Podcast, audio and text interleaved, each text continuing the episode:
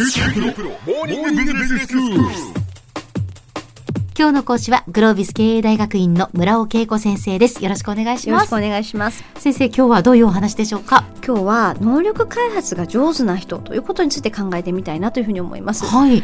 去年一昨年ぐらいからの流れで、学び直しみたいな話だったりとか、最近黒字リストラみたいな話が出てきたりとか、その中からやっぱりある意味のそういったその能力開発の市場っていうのはすごくやっぱり動いているわけですよね。で、少し背景的なことをお話しておくと、やっぱりこう新卒一括採用っていうのがなくなりつつあって、早い企業ではもう通年採用みたいな形になって、通年採用になるってことはどういうことかっていうと、中途採用の市場と新卒の市場が交わるってことなので、やっぱり一定の能力がないと採用してもらえませんよっていうようなところが日本でもこの先起こっていくってことなんですよね。で、当然それ以外にも終身雇用が崩壊して、で、年功序列もなくなっていって、で、要は能力に応じた給料が払われますよ、なのでこの先給料減っちゃうかもしれないですよ、でもし減っちゃうとすると副業 OK にするから、副業で稼いできてねみたいなことが今あちこち起こっているわけですが、何にせよやっぱりその雇ってもらえる能力みたいなところに注目が集まっているわけです。そうですよね。だから自分の価値をやっぱり高めないといけない、っていうことですよね。そうなんです。日本って企業の中での OJT が中心だったので、自分で外で外部の能力開発をするっていう癖がなかったので、一体能力開発ってどうやって考えたらいいのかって実は分かんなくって、で、よくある失敗パターンは最近流行りの資格とか、子供にプログラミング教育が入ったのでやっぱりプログラミングやっとかないとダメみたいな話があったりとかするんですけど、やっぱそういうキーワードに飛びついてこう全体見渡すことなく、まずはそれから始まっちゃったみたいなことが起こっちゃうとですね、非常にもったいないことになるわけです。で、プログラミング確かに子どもの教育には大事だけど、一定の社会人にとってこれからそうプログラマーになるぐらい本気でするんだったら、これはこれで全然ありなんですが、でもそれは多分ちょっとかじるぐらいじゃ絶対ダメで、なんかこう副業できたらいいな、じゃあプログラミングっていうけどやっぱり200時間以上のトレーニングしない限り自分の能力にはならないので、そんな簡単にやっぱできなくって、で、実は年末に行ったんですよ、そういう学校に、プログラミングの学校に。そうですか。そうなんですよ。で、集中コースだったんですね。で、私のやっぱり目的は別にプログラムを書けるようになることではなくって、エンジニアプログラマーの方とちゃんと話をして一緒に仕事がしたいので、彼らが使っている言葉を理解したいとか、彼がやっている世界観を理解したいというふうなところが目的だったんで。なるほど。それはだから村尾先生の目的を持って、その目的がだから達成されたわけですよね。そうなんです。で、それが明確じゃないと、その学校に行ってこうひたすらコーディングとかやって、でもそれが本当にゼロから自分で書けるようになるとすると次200時間の世界が待ってるわけなんでなんか流行ってるからそれって言っても合わなかった、でもお金も時間も無駄にしちゃったって、これやっぱとっても残念なところなんで、なんかそんなことも含めて正しく自分の目的と能力開発、これやっぱセットなわけですよね。で、当たり前にやっぱり能力開発上手な人っていうのは目的の前、目的って何かっていうと、自分の強みはここで、で、この先やっぱり自分はこういうふうなところでより専門性を立てていきたいので、こういう専門能力をもっと磨こうみたいな話か、あるいは極端に最低レベルにここは達してないので、そこを上げたら全体的に引き上がるとか、やっぱり自分の目指すキャリアの方向性みたいなことがやっぱり明確にあって、で、それに対して自分をよく知って、この能力が相対的に低いよね、あるいはここはいいからもっと伸ばそう、どっちかのところから、どういう能力開発をするか、これやっぱセットになってるはずなんですが、なぜかやっぱり日本ってなんかのね、不況になると資格持ってた方が再就職しやすいとかなっちゃって、で、勉強するんだけど一体それって本当に雇ってもらえる力につながっていくのみたいなところを頑張っちゃって、こんな時間あるんだったらこっちやっときゃよかったみたいなことにやっぱりなりがちだったりとかするわけですよね。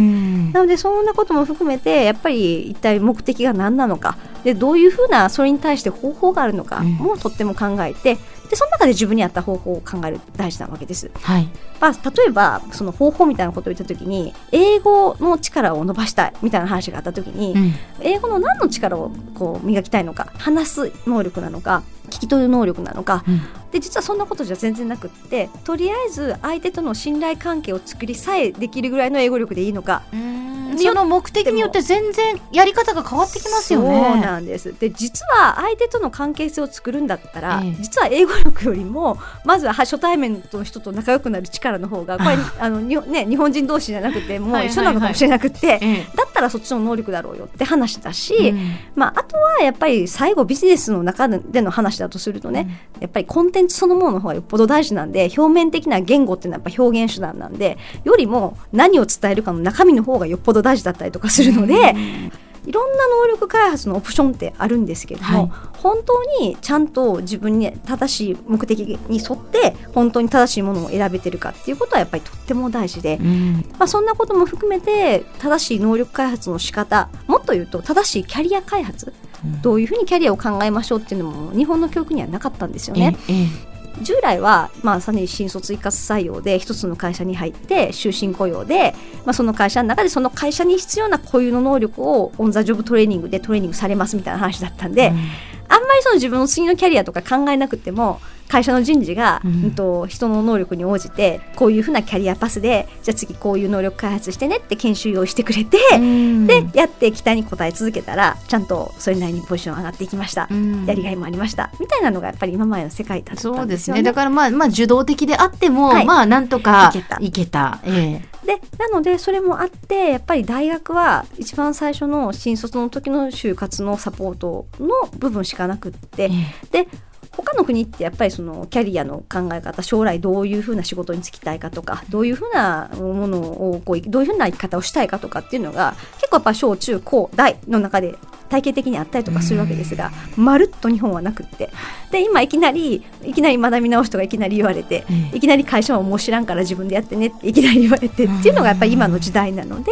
まずは落ち着いて自分のやりたい方向性で、どういうふうな能力開発をしていくのが大事なのかで考えて、でじゃあどんなやり方があるのかをちゃんと知識としてこれは探して、その中から自分に合ったやり方、最後はやっぱり自分に合ったやり方がとっても大事で、やっぱり自分の特徴に合った学び方をやっぱ探すっていうことが大事なので、そんなところも含めてまずそもそも考えていくことが大事じゃないかなというふうに思います。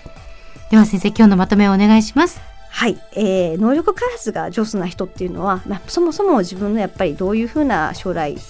ャリアを歩みたいのかっていうようなところのキャリア開発の前提があって、その上でどういう能力が必要なのかっていうことをちゃんと理解して、開発手段を持っている人ということになりますので、まずはいきなり飛びつくんじゃなくって、そもそもどういうふうな自分になりたいのかから考え始めるということがとても大事です。今日の講師はグロービス経営大学院の村尾恵子先生でした。どうもありがとうございました。ありがとうございました。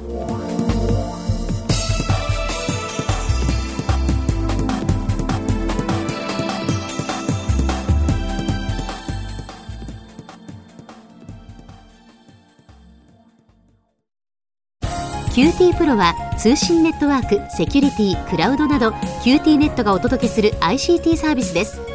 九州中に展開した光ファイバー網を基盤に、一番身近なビジネスパートナーとして九州の企業、自治体の皆様をサポートします。詳しくは QT プロで検索を。